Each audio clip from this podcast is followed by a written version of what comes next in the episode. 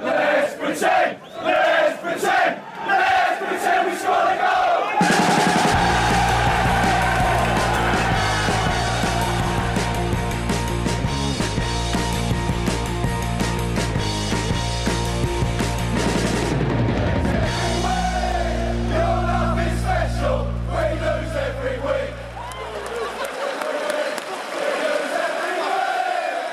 Ja, Sportbladets Premier League-podd. Det har varit eh, silly season och deadline day och det har varit mycket med det. Men i eh, den här, eh, de här skälvande sista dagarna, de var inte speciellt skälvande, det kan man inte påstå att det var utav det här transferfönstret.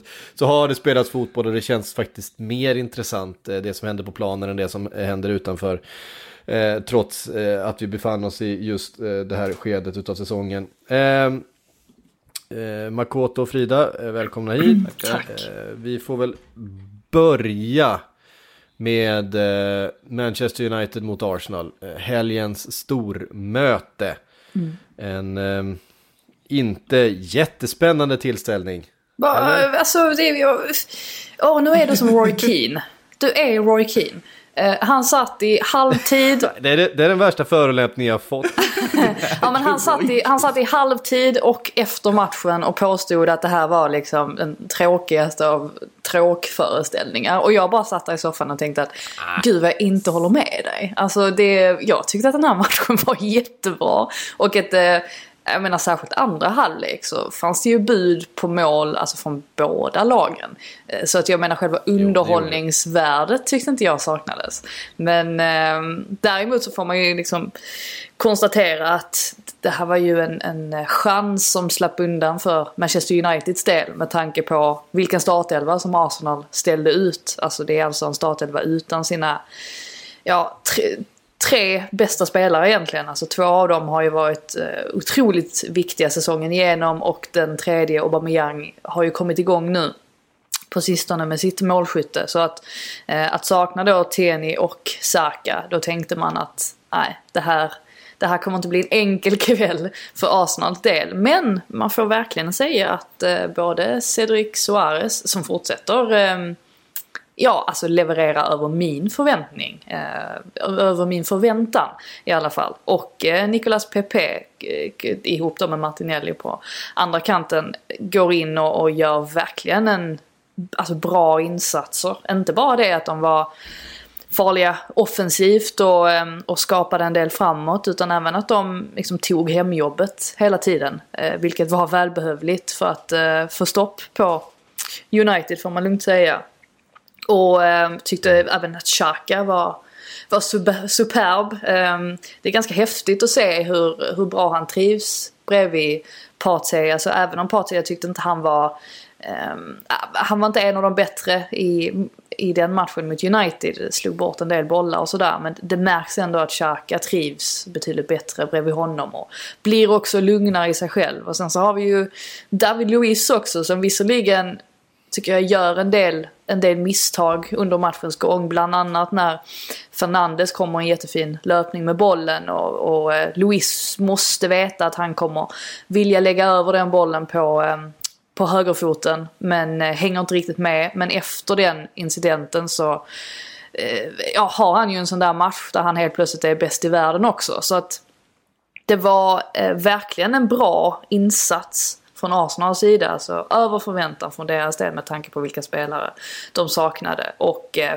hade ju också flera möjligheter där med eh, ja, bland annat Lacazette som drämmer en boll i, i ribban. Eh, gällande Manchester United så ehm, jag tycker inte att de, alltså det finns ju flera möjligheter där man tänker att oj, nu blir det mål. Alltså bland annat Edison Cavani, hade Cavani har ju ja, alltså det är alltså. ett jätteläge där i, vid andra halvlek. Det är helt otroligt att han av alla spelare missar det. Men även Rashford när bollen liksom bara glider igenom hela straffområdet och han står och, och väntar i den bortre delen men väljer att ta ner den och liksom hålla i och vänta och sen så gör Leno det jättebra och kommer ut och, och täcker. Så att det här är ju en match som hade kunnat gå åt, gå åt båda håll. Så är det ju.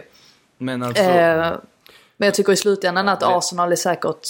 Eh, Arsenal är nog nöjda med här sett till vilka spelare man, man saknade. Så mycket kan man säga. Ja, det, är ju, det är ju bra kvalitet och det är mycket chanser och det är inte som att det är supertråkigt. Men jag är ju ändå en, lite inne på Roy Keane-spåret. Att man är ju så trött på att man, man, man laddar upp för de här toppmatcherna och så blir det inga mål. Alltså det, det, låter otroligt banalt att säga det, men samtidigt så blir det ju tröttsamt med de här 0-0 matcherna med Liverpool jo, United det var, nära i minnet också. Det var liksom, det var liksom 17-14 i antalet målchanser. Visst, alltså skott på mål är ju där det, det liksom brast. Det var ju 3-3 tror jag, om jag inte minns helt fel.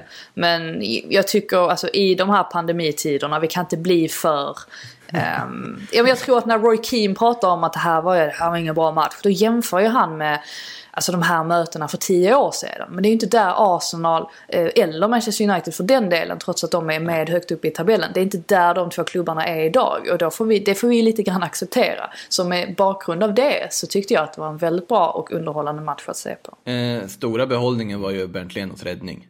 Alltså, och Fred skott. Oh, och, och Fred skott också. Alltså. alltså det skottet är ju helt briljant. Att ta det och avsluta det här läget på det här sättet. Men den räddningen när man knappt ser om man lyckas, alltså vilken del av den där fingernageln det är som träffar bollen. Men att han är så långt upp i krysset och räddar en otroligt fin sekvens med ett vackert skott och vacker räddning. Det är ju den största behållningen från den matchen jag tar med mig i alla fall. Ja, den var, den var, det var högsta, högsta kaliber på den eh, mm. räddningen verkligen. Eh, det är ett fint avslut. Ja. Han kan ju inte göra så mycket annat, den ska ju sitta, han, han, han måste ha sett det framför sig, där att den här, den här sitter liksom. Ja. Eh, det är ju en fingernagel att styra ut den. Det är någonting när man slår en bredsida i luften tycker jag, på det där sättet. Alltså det finns en känsla i det där skottet från Fred som är... Nej, det var otroligt fin sekvens. Vi såg vi såg Ödegård komma in också, göra sin debut för, för Arsenal. Eh, fick inte så många minuter. Nej. Kan vi dra några slutsatser utav, utav de minuterna han fick? Nej, det tycker jag inte. Eh, faktiskt inte. Eh, det var ju också en, en period där det kändes som att Manchester United var eh, lite närmare ett mål. Eh, så att eh, jag tar och reserverar mig från att dra några större eh, några större växlar av det där inhoppet. Jag la bara märke till, eller jag såg på Twitter att norska Viasat, att tittarna där hade röstat fram honom som matchens bästa spelare innan han hade klivit på planen. Eh, jag vet inte, norrmännens omdöme verkar ju lite, lite oroväckande biased där. Ja, men, om, vi, eh, om vi hade haft liknande omröstningar och vi hade någon match där Zlatan sitter på bänken, tror ni inte att Zlatan hade vunnit den? jo, men alltså det... Ja, det, det, det, var, det, var ingen, det var ingen seriös, uh, inget, inget seriöst agg mot Nor Norge på något sätt. Jag förstår att detta är en, en jättegrej att uh, ha en uh, norrman med i, i Arsenal. Uh, men som sagt, jag, jag, tycker att vi får vänta lite med att uh, betygsätta honom. Uh, få ge honom lite mer speltid innan dess. Alltså man tittar ju lite extra på de där åtta minuterna såklart. När han kom in och håller lite extra öga på vad gör han, vart rör han sig, hur, när, kommer, när får han bollen och så vidare. Eh, men sen är det som sagt, det går inte att dra några växlar, men det var väl några sekvenser när han slår någon fin sidledspass eller liksom hittar någon, någon passning man kanske inte tänker är den första som man väljer.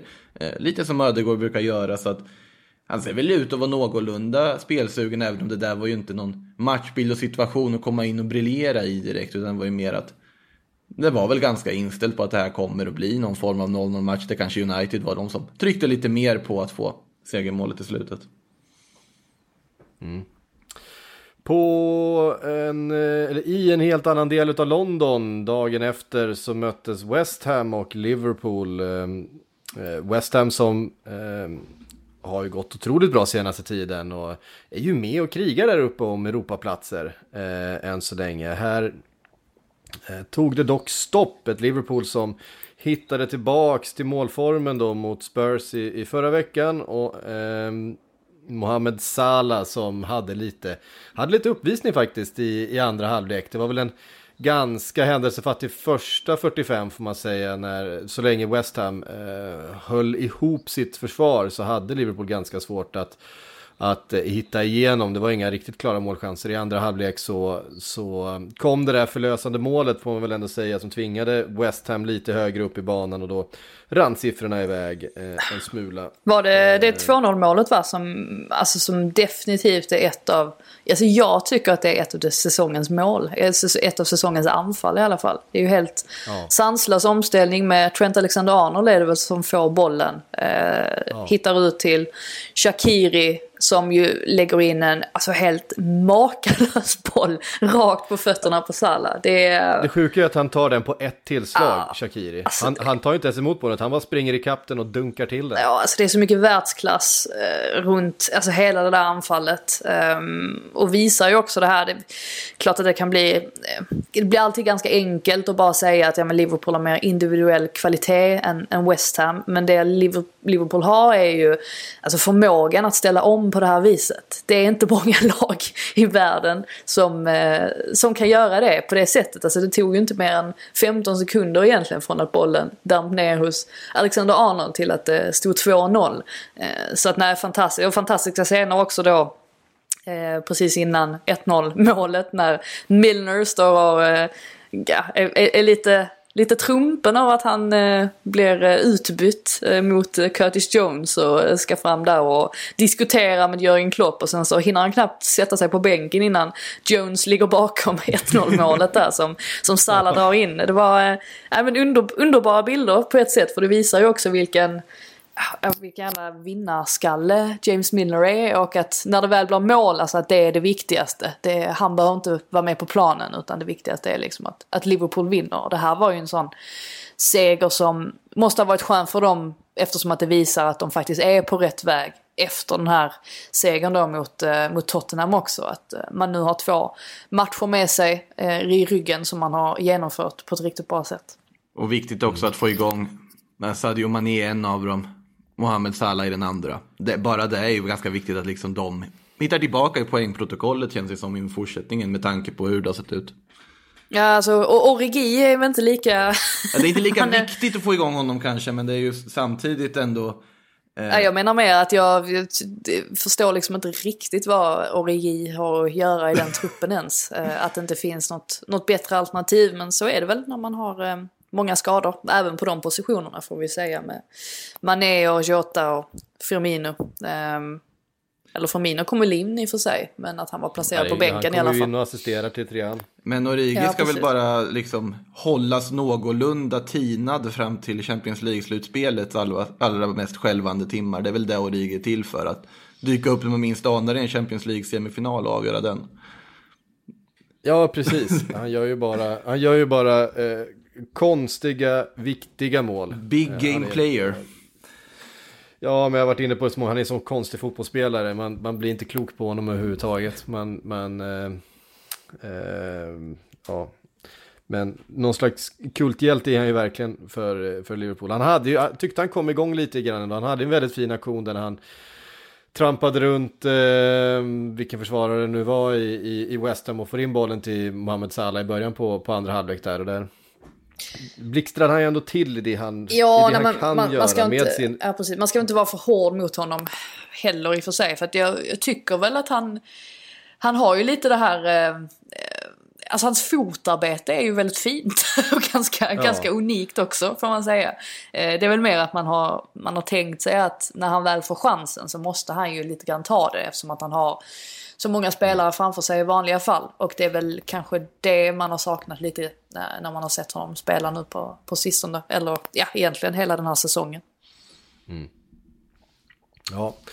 Eh, nej men såklart eh, tre viktiga poäng för Liverpool då som, som följde upp den eh, fina insatsen mot, eh, mot Tottenham och, och skaffar sig själv det här självförtroendet som man kommer behöva. Nu har man ju Brighton eh, i mitten på den här veckan. Vi kommer ju komma med en, eh, en eh, liten Premier League-sammanfattning även på fredag. Eh, tänkte vi för att summera den omgången inför det som händer då eh, omgången efter när Liverpool och Manchester City brakar samman på Anfield. Det blir en, eh, det blir en eh, intressant match, eh, verkligen. Um, Spurs som eh, inte såg speciellt inspirerade ut mot, eh, mot Liverpool. Eh, drog till Brighton och... Eh, Fast där måste jag nästan, jag måste ändå invända lite. Alltså den första halvleken mot Liverpool, alltså där gör de ju det, det är ju en bra halvlek från Spurs sida. Tycker jag. Alltså det, det blev, nu har det blivit att man har buntat ihop de här två senaste insatserna och menar på att de har varit urusla i båda. Men jag tycker det är lite orättvist ändå. Men vi kan komma in på mer, mer på det. Fortsätt. Till mig. 1,5 insatser som har varit bedrövliga kan man väl säga. Ja, precis. Och det är väl lite det här som, men det, två saker. Det ena är ju att, att eh, man ser hur, hur Tottenhams spel inte eh, riktigt hänger ihop när Harry Kane inte är där. För att det saknas ju verkligen en spelare som länkar ihop eh, Son framförallt med resten av laget. Där det, det är ju Harry Kane som gör det. Det, sa, det fattas ju också en, liksom en referenspunkt där uppe eh, som, ja, men som vinner de där bollarna, som vinner de där duellerna. Eh, och som sagt länkar ihop spelet och när han klev ut skadad då i, i halvtid mot, eh, mot Liverpool så, så dröjde det ju väldigt, väldigt länge innan Tottenham fick ihop sin första, sitt första skott på mål igen. Ehm, och ehm, Brighton tog då sin första hemmaseger eh, för säsongen, vilket också är helt otroligt. Ja, helt eh, välförtjänt också, får man säga. Det var ju eh, Brighton som, alltså man tänker liksom mittfält mot mittfält, så tyckte jag att Brightons mittfält var, var bättre än Tottenhams. Eh, tycker ärligt talat att detta är Tottenhams sämsta insats under Mourinho, med möjlig konkurrens från eh, matchen mot eh, Bournemouth i slutet på förra säsongen samt den matchen mot eh, Sheffield United också. Ehm, det är i alla fall, ehm, ja, alltså det är, ursäkterna kan inte vara speciellt många även om Mourinho klart att han tar upp det här med Harry Kane och menar på att han är oersättlig och det har man full förståelse för för att så är det ju med Ja, ganska, ja. men absolut och, och jag menar när Brennan Rodgers klarar sig utan eh, Jamie Vardy så kan väl han också sitta och säga att Jamie Vardy är oersättlig. Eh, men det behöver ju inte betyda att man liksom inte har någon plan B eller att man slutar spela helt och hållet. Och här kändes det som att luften hade gått ur Spurs, alltså redan från början. Eh, Mourinho pratar om att de kliver ut i andra halvlek och att det är en enorm förbättring. Jag såg inte alls det riktigt, utan var, tyckte tvärtom att det var så väldigt, väldigt lojt ut och oroväckande. Och rent målchansmässigt så, alltså visst, alltså Tottenham vinner antalet målchanser i andra halvlek. Eh, med, jag tror de hade sju och Brighton hade sex. Men totalt sett så är det ju 16-8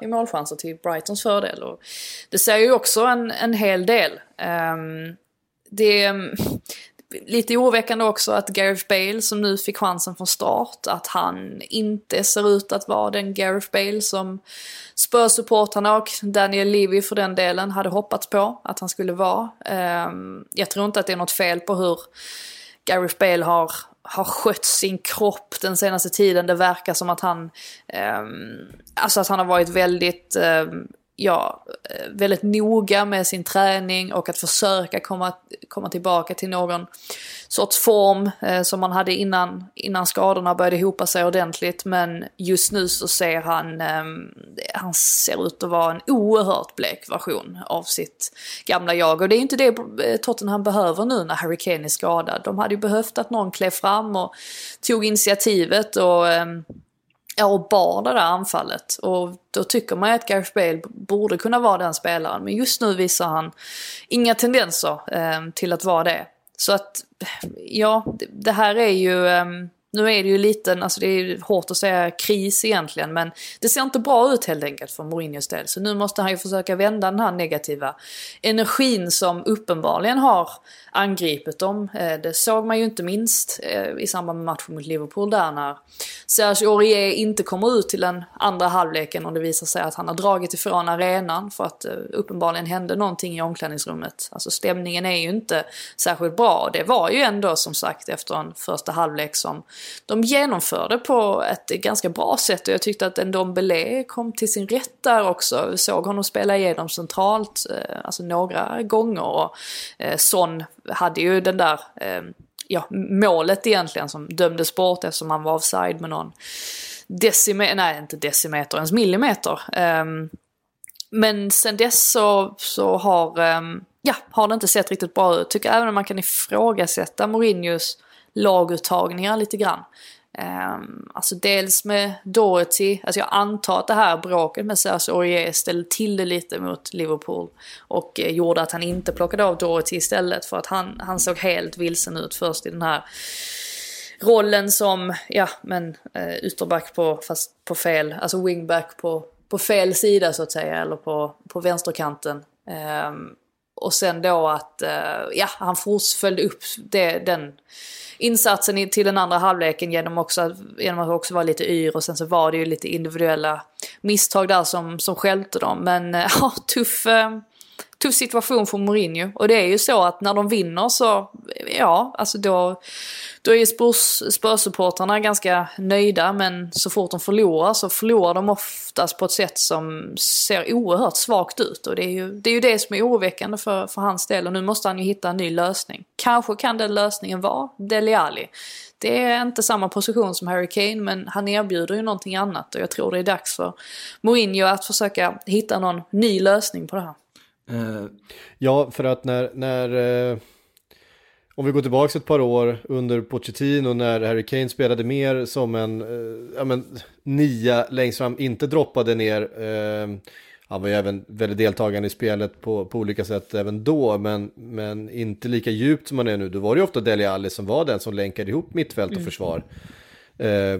Kanske, ja men lite på det sättet som Harry Kane har gjort under den här säsongen då under Mourinho. Så att, ja, jag eh, tycker det är lite konstigt också för Bergwijn, alltså vi har ju inte sett honom jag tycker att Bergwijn, eh, han fyller en funktion när han spelar med Son och Kane i anfallslinjen. För att då gör det inte så mycket att han inte producerar så mycket poäng. Men nu blir det ju väldigt märkbart när Kane inte finns. Att, att han kanske inte kan bära den rollen. Jag tycker det är lite konstigt att om man nu plockade in Carlos Vinicius som en backup till Harry Kane. Varför inte ge mm. honom chansen då istället? Och sätta in då Ali som någon sorts kreatör som mer ska vara den här playmaker åt Harry Kane. Men vet du, vi får kanske se eh, något nytt här framöver för att någonting måste han ju förändra eh, för att få fart på dem igen. För att eh, ja, nu börjar man ju helt plötsligt glida ifrån. Alltså man har ju vad är det, man har ju liksom mer än 10 poäng upp till Manchester City nu så att eh, nu är det ju inte tal om några eh, titlar längre utan snarare om att ja, få en, en Champions League-plats till slut. Vart det ju inte bättre för Spurs-fansen av att det var väl första gången någonsin i klubbens historia som man ställde upp utan en enda engelsman i laget. Ja, men sen tycker jag liksom att eh, man har ju ändå Walesare. Ja, det var ju ändå tre eh, Walesare på plan naturligtvis. Men alltså, nu, det, bara, det är ju såklart ingenting som påverkar rent sportsligt. Men, eh, och det hade ju fortfarande varit... Var det tre. Walesare? Två Walesare väl? Roden, Bale och Davis. Ah, ja, just det, just det, just det. Just det. Big Ben mm. Davis. Tre stycken. Eh, ja. Angående Gareth Bale så det är ju lätt att sitta här i det här läget och vara efterklok och så säga told you so. Men samtidigt, man är ju inte ett dugg förvånad att han inte vis är i närheten av den Gareth Bale Tottenham trodde att han skulle vara. Sett till att han inte har varit i närheten av den Gareth Bale han en gång var under. Ja, väldigt många säsonger nu. Han glimrade ju till där med en helt fantastisk cykelspark där.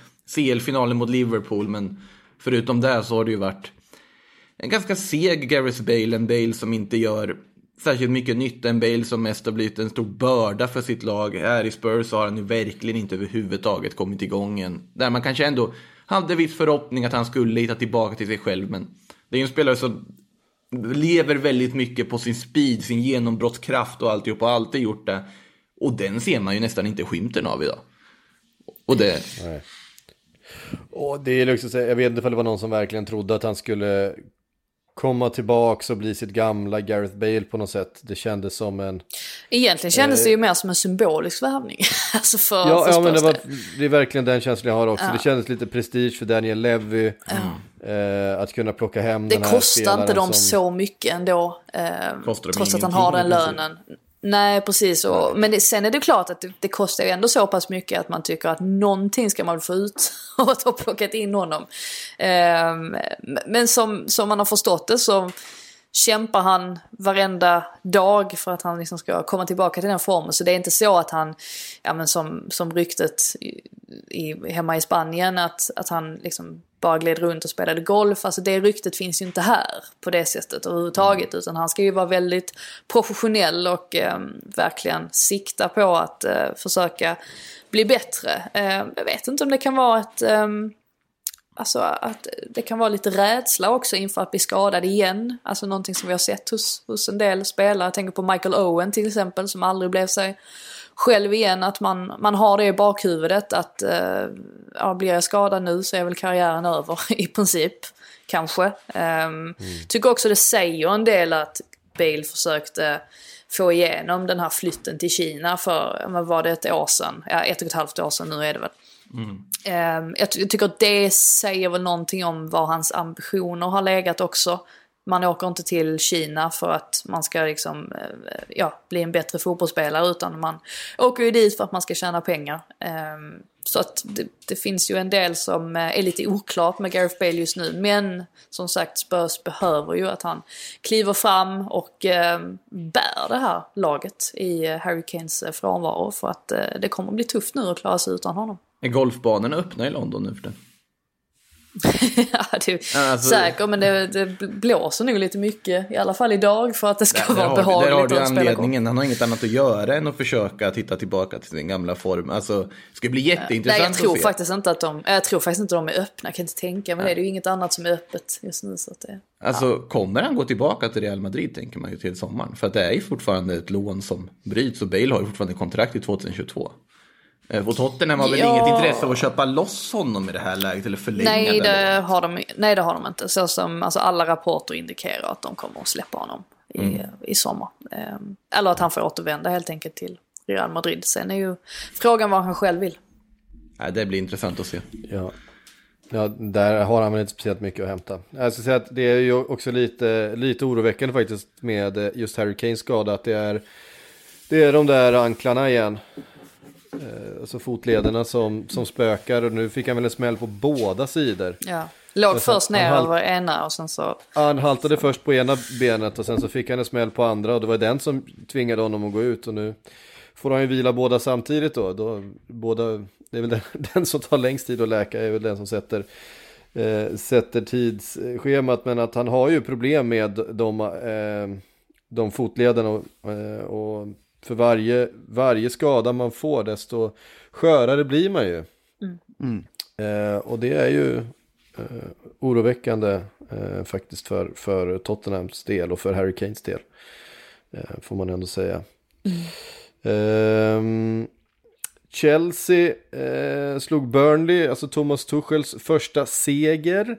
Eh, och det var, det var ett, liksom ett annat slags Chelsea än vad vi har fått se under Lampard-tiden. Helt plötsligt så var Marcus Alonso och Aspilicueta i målprotokollet och mm. eh, Callum Hudson och Doip som en wingback. Eh, Marcus Alonso då tillbaka som wingback. Det kändes lite konte nästan över, över eh, uppställningen och det gav resultat. Ja, han, eh, Tuchel körde ju vidare på eh, samma eh, formation egentligen ungefär som han gjorde i eh, premiären mot Wolves. Eh, just det här med att han har plötsligt har gjort om Hudson Odoi till en eh, sorts falsk wingback får man väl ändå säga eftersom att Aspuliketa trycker ju upp Eh, Eh, längs kanten bakom honom och ge honom understöd i, i defensiven så att han kan eh, ja, göra lite som han vill offensivt. Och det har gett otroligt stor utdelning för Chelsea. Det är egentligen den taktiska aspekten som har sett bäst ut nu eh, under Tuchels eh, första matcher. Och det är egentligen där allting skapas. Ehm, det fanns ju vissa frågetecken ehm, inför eh, Mason Mount med tanke på att han inte var, var med i startelvan i debuten mot Wolves.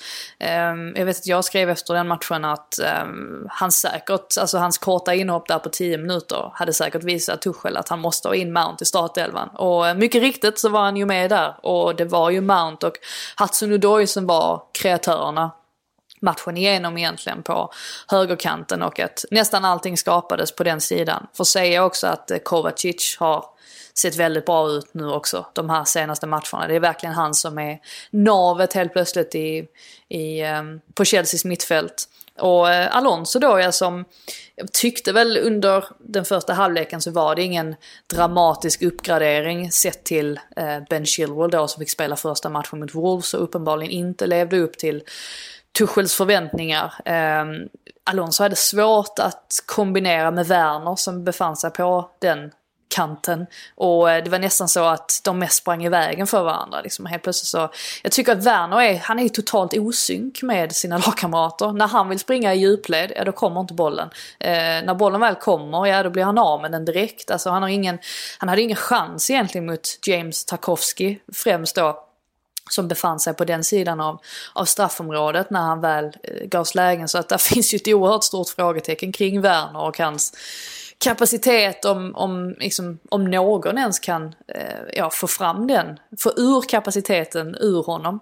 Eh, men visst, eh, jag tycker målet där, eh, en som var int intressant grej var ju att Tuchel, alltså för mig är ju han en väldigt hetlevad tränare som som eh, alltså visar sin frustration oerhört öppet. Tyckte inte man såg det så mycket mot Wolves. Däremot i den här matchen så var han ju, alltså mot slutet av den första halvleken när det fortfarande stod 0-0, så var han ju fullständigt vansinnig. Alltså han, eh, eh, faktiskt när målet sker så väljer ju Mount återigen att istället för att slå en rakare passning mot Tammy Abraham som inte hade en speciellt bra match och, och Werner då som inte heller var sådär i, i sitt slag så valde Mount att eh, spela ut bollen till Hudson och Doy återigen. Och då, då, då var det som att Tuchel, alltså han gav ifrån sig ett vrål av frustration för han ville väl då att Mount skulle sätta den rakare passningen istället för att hitta ut till Hudson och Doy hela tiden. Men han hade inte behövt oroa sig för att Aspeluketa kom ju plötsligt på en överlapp löpning från ingenstans. En helt otrolig löpning såg man ju också på reprisen. Um, och eh, ja, visade ju i princip ynglingarna hur man ska göra det genom att dra in bollen i, i nättaket. Och där märkte man ju att Burnley som fram tills dess hade gjort en väldigt bra match får man säga. De stod betydligt högre eh, i, i pressen än vad Wolves gjorde exempelvis, som bara sjönk ner. Men efter det där målet och efter halvtid så eh, hade de inte speciellt mycket att komma med. Och Alonsos mål där till 2-0 är ju också väldigt läckert när det är han som kommer på en överlappning istället. Eh, det är sånt han gör ju. Alltså man ser kanske inte honom så mycket. Sen helt plötsligt så gör han en sån där världsklassaktion. Eh, och det var väl Pulisic som spelade fram till det målet. För övrigt också en intressant detalj att man tänkte sig alltså efter halvtid när Tammy Abraham plockades av att aha okej okay, nu ska Werner upp som nia istället. Men eh, ärligt talat så låg Pulisic där, eh, alltså de första minuterna. Sen, sen är ju Pulisic en sån spelare som liksom flyter runt i anfallslinjen lite som man vill till höger och vänster och, centralt. Men eh, Werner kom hur som helst inte in i matchen och Tuchel sa det på presskonferensen efteråt att eh, han pekade ju också på det här som Lampard gjorde mycket att eh, det handlar om självförtroende och att eh, Werner just nu inte har något självförtroende överhuvudtaget. Eh, och det må så vara men eh, han får nog snart se till att skaffa det alltså för att eh, annars så finns det andra spelare som, som borde gå före honom definitivt. Det finns ju någon form av liksom Bermuda-triangelvarning på det mysteriet som är Timo Werner här och nu. Alltså att, eh, man, att om inte Tuchel heller lyckas få igång honom, då undrar man ju liksom vad, vad felet är på något sätt och hur det kunde bli så fel på alla sätt och vis med den här värvningen. Eh, det är ju verkligen ett stort mysterium om varför han inte fungerar och varför han inte får det att stämma. Men man får väl hoppas för hans skull att han steppar upp rejält och lyckas akklimatisera sig förr eller senare. Inte, inte för att det är kanske är någonting man gör bara på att steppa upp, att akklimatisera sig till någonting, utan det finns ju andra faktorer där. Men oavsett, det håller helt med dig Frida, att han måste ju börja leverera snart här nu om det ska bli något. Angående det här med Tuchels inställning så tänker jag att den här Wolves-matchen var väl lite mer att han han ville bara få laget igång. Det var den första matchen han kanske inte drog på liksom den absoluta Tuchel-decibellen direkt. Men däremot mot Burnley, då var det nästan resultatkrav. Kan inte börja med två matcher utan seger. Då fanns det en annan liksom, kravställning på spelarna. Han kände en annan trygghet i att ställa krav på spelarna efter att ha fått lite mer träningar med dem. Så att känns ändå som en logisk utveckling där att han höjde decibeltalet till den andra matchen så att säga. Jo, men sen, sen tror jag också, för att det, det är ju egentligen den sidan av, av Tuchel som, alltså det är en sak att man är, lever sig in i matcherna längs sidlinjen. Alltså det jag tycker att man har sett från Tuchel, exempelvis då under Champions League, slutspelet, um, är ju att han ibland kan få uh, alltså nästan ett hånfullt uh, uttryck. Mm. Um, alltså att han, ja, kan, kan gestikulera på ett hånfullt sätt om, om en spelare missar eller sådär. Och det vet jag ju att vi pratade om med eh, Johanna Frändén eh, som har superkoll på hans tid i, i PSG i, i slutelvan. Att ehm, eh, just det här att man kanske inte ska låta sig luras av Tuchel. Nu har han glidit in här och han har varit supercharmig den här första veckan. Och jag tror nog att de flesta har fallit för det, inklusive jag själv som har fått ett oerhört gott intryck av honom. Och det känns verkligen som att han har fått fart på Chelsea-spelarna också. Och jag har fått höra att eh, vissa Chelsea-spelare har liksom sagt lite sådär att, eh, ja men, ja lite så sarkastiskt att vad skönt att vi efter ett och ett halvt år äntligen får en tränare som kan, som förstår sig på taktik, vilket ju är ett ganska, ja, en rejäl hint mot att Frank Lampard kanske inte, Snackar eller Frankie. absolut inte, ja att Frank Lampard inte håller samma nivå som Tuchel, alltså på de planen, för det vet vi ju att Tuchel är en fantastisk tränare. Ehm, jag menar bara på att jag, jag tror att um, det är nog inte så konstigt att Tuchel inte har blivit sådär jättelångvarig i uh, alla klubbar han har tränat i. För att eh, till slut så kan det nog vara så att spelarna blir trötta på att han, eh, han gapar så mycket på dem. För övrigt så, eh, på tal om att gapa, så en av de roligaste sekvenserna var ju dels eh, när Sean Dyche sa till, jag tror det var Robbie Brady han skrek till att, eh, eh, ja men typ att du, du måste försöka springa med Hudson Odoi och Robbie Brady bara vänder sig till Dice och skriker någonting till What the fuck do you think I'm liksom doing? Alltså, och menade på att liksom, han, han kunde inte få stopp på Hudson Odoi. Och samma sak med Nick Pope som blev fullständigt vansinnig under den första halvleken när Marcus Alonso enligt eh, Burnley-lägret då, eh, ja, eh, vad säger man, filmade till sig mm. en frispark och Nick Pope bara alltså, tappar allting fullständigt. Jag vet inte hur många svordomar som flög ur munnen på honom. Alltså, det var, inte, riktigt den, eh, inte riktigt den Nick Pope jag är, tycker man är van att se, vid, eh, se i eh, intervjuer och sådär. Så det, var, det var mycket känslor eh, överlag matchen igenom. Men eh, totalt sett en, en välförtjänt seger för eh, Chelsea som också gör en väldigt bra andra halvlek. Vad säger du om Joel Mumbongos inhopp då? Det måste man väl ändå nämna också? Absolut. Um, stort att få bevittna hans uh, Premier League-debut på plats. Um, han hade en del um, Championship-klubbar efter sig här nu under januari uh, mm. som ville låna in honom. Men uh, Sean Dice har varit tydlig med att han ingår i, i planerna. Fick ju komma in i, jag tror det var 75, 76 minuten eller sådär. Um, och hade några bolltouch och en ganska reslig anfallare. Uh, så det är spännande på det sättet. Också spännande med tanke på att alltså, svenska landslaget, det är ju inte överflöd av den typen av spelare där. Um, så att det ska bli spännande att följa hans uh, karriär nu under våren här, se om han får ännu mer speltid. Men det verkar väl så i och med att uh, Daesh valde att eh, behålla honom. Du får starta en sån kampanj på Twitter eller något, att vi har Mumbongo till eh, EM istället för Zlatan. Nej, men jag tänker också nu när, nu när alla norrmän bara tjatar om Ödegård hela tiden så kan väl jag börja tjata om Mumbongo. det, det blir min grej. Nivå, kanske, men... ja. ja, säg inte för mycket. A, det... A for effort dock tycker jag ändå, om, om du går igenom med det och lyfter mm. Mumbongo. Ja. Ja, um, på tal, om, på tal om anfallare och ta chansen och så vidare och, och, och form eh, så rör vi oss till eh, Everton, Goodison Park och Newcastle två mål utav Callum Wilson som eh, har kommit igång. Kan, kan han hitta ett sånt där stim igen som han gör emellanåt då blir ju Newcastle plötsligt ett helt annat lag. Och, eh, det var ju en, en fin insats eh, Newcastle i, eh, till skillnad från hur det har sett ut senaste tiden. Ja, nej men verkligen, det får man säga.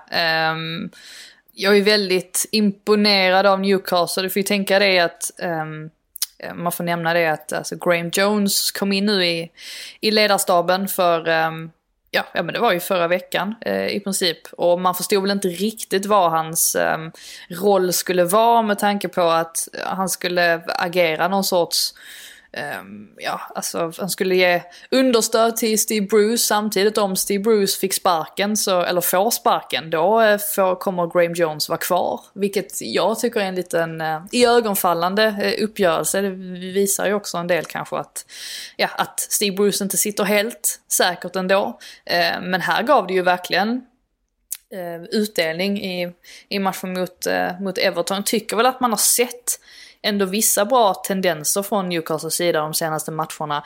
Jag tänker bland annat på den andra halvleken mot Leeds där jag tyckte att de var eh, betydligt bättre ändå än, vad man har sett tidigare. Eh, och här är ju egentligen den stora skillnaden att Wilson är så bra som han är eh, matchen igenom. Eh, och att han verkligen tar det där utrymmet som vi ju tänkte att han skulle göra när han värvades in och vi pratade om att det var en otroligt bra värvning. Eh, här är han ju man of the match. Eh, och, och gör det väldigt bra. Sen är jag glad i Almiron också och tycker att det är en väldigt bra spelare att ha i ett lag eftersom att han aldrig, han springer ju alltid på allting. Och så otroligt mycket energi, han har fart. Eh, och ihop då med Fraser som också fick chansen på start här. Eh, så blev det väldigt bra helt enkelt. Och ehm, Everton ja, alltså till slut så hade de inte så mycket att, att, sätta emot egentligen. Eh, alltså Wilsons första mål där till 1-0, nu vet jag inte, det var så länge sedan man såg matchen känns det som. Men det var väl en nick eh, på en hörna som ja, var väldigt bra. Nick. Ja, ja, men superbra. Och sen så andra målet kommer ju där på, på stopptid mm. väl så att det eh, ja. Men en bra eh, insats från Newcastle som ju alltså lovar mer och eh, säkert oerhört skönt för dem att eh, få med sig de här tre poängen med tanke på vilken eh, ja, period de har varit inne i nu. Otroligt tungt poängtapp Everton får man ju säga. I, I det här läget också där man ändå vill försöka ha någon sorts häng på de där Europaplatserna och Champions League-platserna. Att du hade matcher till godo, du har fortfarande matcher till godo, men hemmamatch mot Newcastle, det är en sån match som du ska få med dig poäng i för att faktiskt också kunna på sikt vara med i den där absoluta, alltså streckstriden där uppe. Mm. Och första, första Newcastle-segern faktiskt och sen den 12 december mot West Bromwich. Mm. De vann med 2-1. Så att eh, det, var, det behövde komma nu. Mm. Ja, men det får, man, det, det, får man lugnt säga med tanke på att det är så många lag där nere i den undre delen av tabellen som, som överpresterar också, eller som presterar långt bättre än att de eh, förtjänar att trilla ur egentligen. Så att här gäller det verkligen att ta alla poäng man kan få. Så på det sättet så var det ju en, en oerhört stor, eh, ja alltså tung seger för, eh, för Newcastles del. Man hade ju önskat att fyra åker ur när man tittar på tabellen ändå. Alltså vilken bottenstrid vi hade haft då med Wolves, Newcastle, Burnley, Brighton, alltihopa där. Eh, nu känns det ju tyvärr som att det krävs något mirakulöst från liksom Fulham eller West Bromwich eller kanske till och med Sheffield United för att vi ska få någon form av alltså nedflyttningsdramatik i slutomgångarna. För det känns som att avståndet är ju verkligen gigantiskt ändå. Ja, alltså de skulle behöva sätta ihop en, liksom en svit på en 5-6 segrar i rad där känns det som för att... Det ser man väl inte eh, hända? Alltså, nej, nej. det gör man ju verkligen inte. Mm. Um, en annan match som eh, var lite uppseendeväckande, ett resultat som var lite uppseendeväckande. Eh, Leicester som ju har varit med högt uppe och gått väldigt bra. Eh, åkte på pumpen hemma mot Leeds, 3-1 Leeds, oberäkneliga Leeds. Eh, som gör en jättefin match här. Ja. Och eh, Rapinja framförallt. Mm. Eh, det, det tänker på har varit... Har varit det, var, det var ingen som ville säga så mycket om den.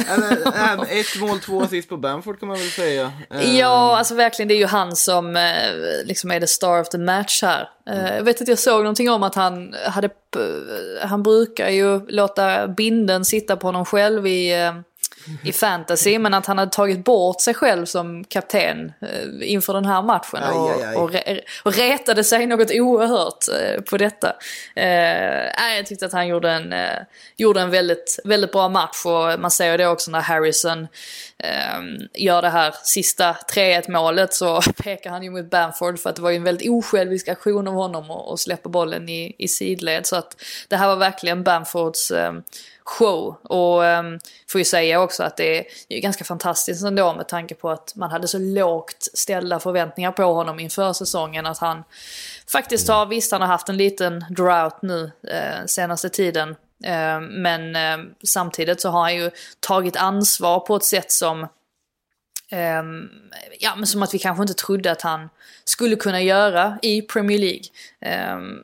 Det enda negativa här i den här matchen för Leeds del är väl att både Rodrigo och Rafinha uh, skadade sig. Det är ju inte, eh, ja, det är inte speciellt positivt för ett lag som ändå inte har en jättebred trupp. Och det är väl det man har sett också i några av de andra matcherna. Att eh, orken har tryt lite grann. Men eh, självklart ett, ett gigantiskt eh, resultat eh, för dem. Och som sagt, det går lite sådär, går lite upp och ner hela tiden. Ehm, men det är ju det som är kul med den här säsongen också, att den är så himla oberäknelig.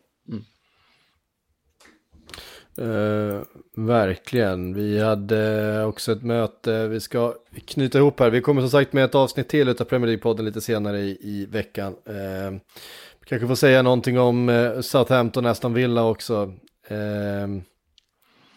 Ett Southampton som vi har, som vi har hyllat, ett, en Hasenhotel som har på något sätt överpresterat, men... Men här skulle de ju fått med sig någonting. Alltså det... Ja, alltså, här är ju domsluten det... som står i står i fokus. Det var ju en av de värsta offside-avblåsningarna man har sett. För VAR. Man är dessvärre inte chockad eller förvånad eller förfasad över det något mer sett till att det har blivit någon sorts vardag med de här. Alltså VAR offside-dragen där man går ner på någon sorts mikroskopnivå som är helt felaktig att göra sett till att det också finns en mikroskopnivå på när en boll lämnar en fot. Eh, mm. Det är bara, jag säger fortfarande, jag har sagt det flera gånger, avskaffa de där linjerna och låt ögonmått för videodomare och assisterande domare avgöra. Som på den gamla goda tiden. Om vi nu ska ha VAR så gör det åtminstone utan de där linjerna som gör mig helt galen att se faktiskt när de kollar på att dra hit och dit och göra millimeterkonst av någonting som inte borde vara millimeterkonst. Men visst höjde den assisterande eh, domaren också flaggan väl? Mm. Det gjorde han kanske inte. Det minns jag faktiskt inte. Nej, jag minns bara den de... där, jag minns bara den där linjen. Alltså de har ju blivit uh, möbler, alltså de är ju statister nu för tiden, assisterande domare när det kommer till offside. Att det här instruktionen mm. de har fått att inte höja flaggan förrän situationen är över och riskera skador när det är jättetydliga offsides och dylikt som man har sett även i andra ligor. Eh, jag, jag orkar inte gå in på VAR. Jag är för trött efter Redline Day igår för att gå in på det här spåret igen. Känner jag. För övrigt en av, eh, tyckte jag, eh, när det kommer till intervjuer och grejer från, från helgen var ju väldigt roligt när Mohamed Salah fick typ en fråga. Han, ja, han har en väldigt märklig strategi när han blir intervjuad det, sådär det var nästan, han... Det var nästan så att reportern hade kunnat fråga honom vad åt du till frukost, Mohammed? Och ja, han började prata om var. ja, exakt. Han, alltså han svarar ju aldrig på frågan han får, utan han Nej. säger ju bara det. Han, han säger ju bara något. Ja. Eh, och det där har vi sett förut, så att han fick ju typ frågan, ja hur känns det, tillbaka i målprotokollet, eh, viktigt med att, att formen börjar komma nu. Går en sekund. Jag tycker VAR förstör spelet.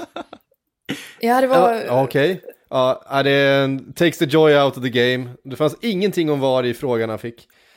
Eh, tyckte jag var jätteroligt. Ja. Det säger också en del, egentligen.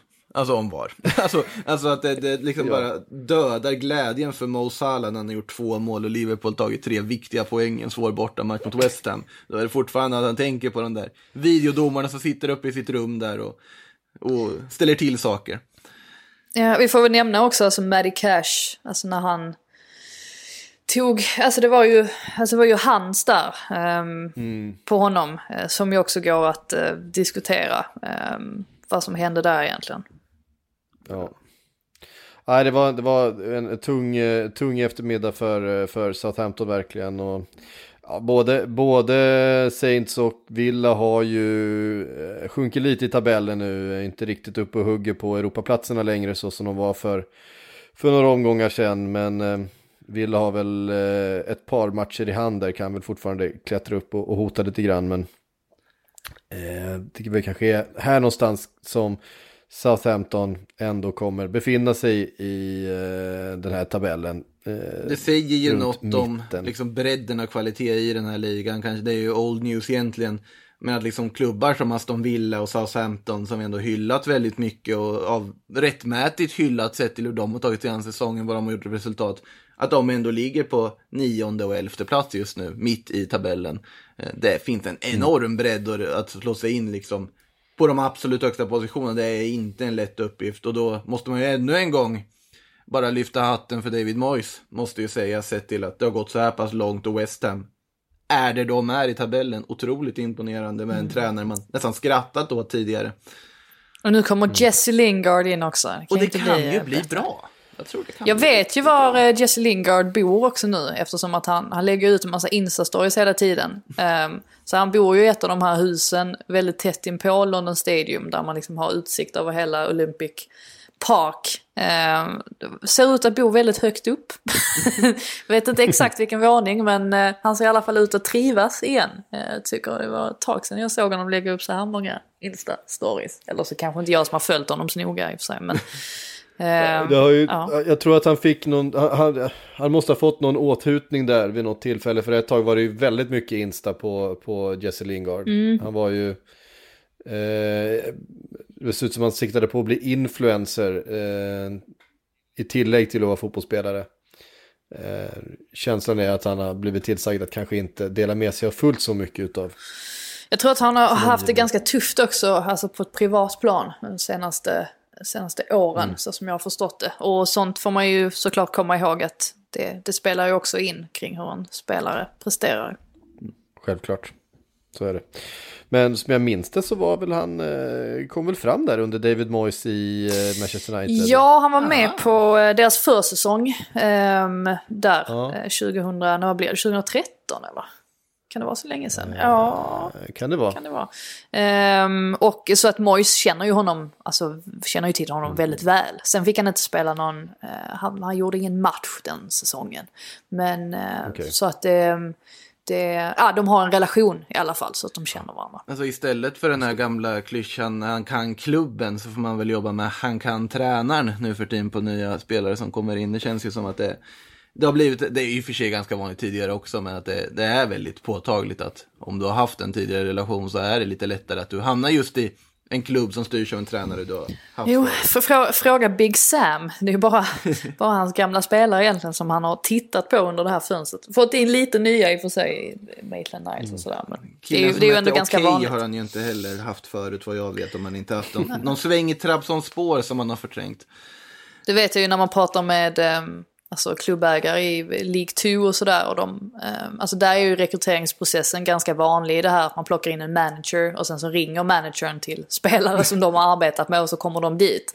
Eh, hur man har börjat gå ifrån det arbetssättet nu eh, de senaste åren och insett att det är betydligt mer effektivt att ha talangscouter eh, spridda över, ja, inte världen kanske, men eh, över landet i alla fall. Eh, att, det, att det resulterar i, i lite mer än att man förlitar sig på, på managerns eh, kontaktnät. Tänker bara på den här scenen i Sunderland till I Die när de är på en Scantorp-match och dissar en spelare för att han har handskar på sig. Eh, att det, det är liksom det jag ser framför mig, men det är, förhoppningsvis så har väl klubbarna kommit ganska mycket längre än det i sin scoutingverksamhet också. Ja. Vet ni vad? Eh, det här var faktiskt allt vi hann med eh, i detta Eh, avsnitt av... City vann kanske vi ska säga. Alltså de leder ju ändå. Ja, just det. Vi, vi hade med den också. Eh, De gjorde det de skulle, Ja. så att säga. De gjorde det de skulle. 1-0 mot Sheffield United. för att veta Eh, vad ni tycker om- om den laguttagningen kan du lyssna på Fantasypodden som släpptes igår. Varken jag eller Andreas Käck är särskilt belåtna över Pep Guardiola-rouletten där. Däremot väldigt imponerande att de, att de kan eh, plocka segrar trots att de roterar så kraftigt. Om, om man nu ska liksom, eh, ja, vi ska balansera vår kritik lite mot, eh, mot Guardiola. Laporte Eh, bra det ut, finns ju, också. ja, precis. Det finns ju ingenting som tyder på att City kommer att tappa. Just nu i alla fall kan ju fortfarande hända mycket. Men eh, Ja. Eh, at the moment så, så flyger de verkligen. Får be om ursäkt också lite för det här avsnittet att eh, vi har haft så mycket att spela in och sånt. Så att det blir, det blir lite mer djupgående nästa vecka. Ja, precis. Ja, men det, har varit, eh, det har varit mycket senaste Och Kalle 24 har mycket och grejer och för sig. Och, ja. Ja, det är försäsong i Västerås och det är sill överallt och det är mycket poddar att spela in och så vidare. Eh, vi kämpar på. vi Ja, kämpar På. För er, som, för er som är nyfikna på att få en riktigt djup eh, inblick i det som händer runt eh, Göteborg eh, FC. Och, eh, Göteborg FC och eh, BK Häcken och hela de turerna eh, så kommer vi göra en special om det till slutelvan. Senare i veckan kommer på torsdag. Så det kan jag verkligen rekommendera. Eh, och som sagt, Sportbladets Premier League-pogg är tillbaks på fredag igen för att summera den här vecko eh, omgången och sen så är vi tillbaka med ett nytt avsnitt igen då eh, även nästa vecka. Eh, på återhörande säger vi från oss.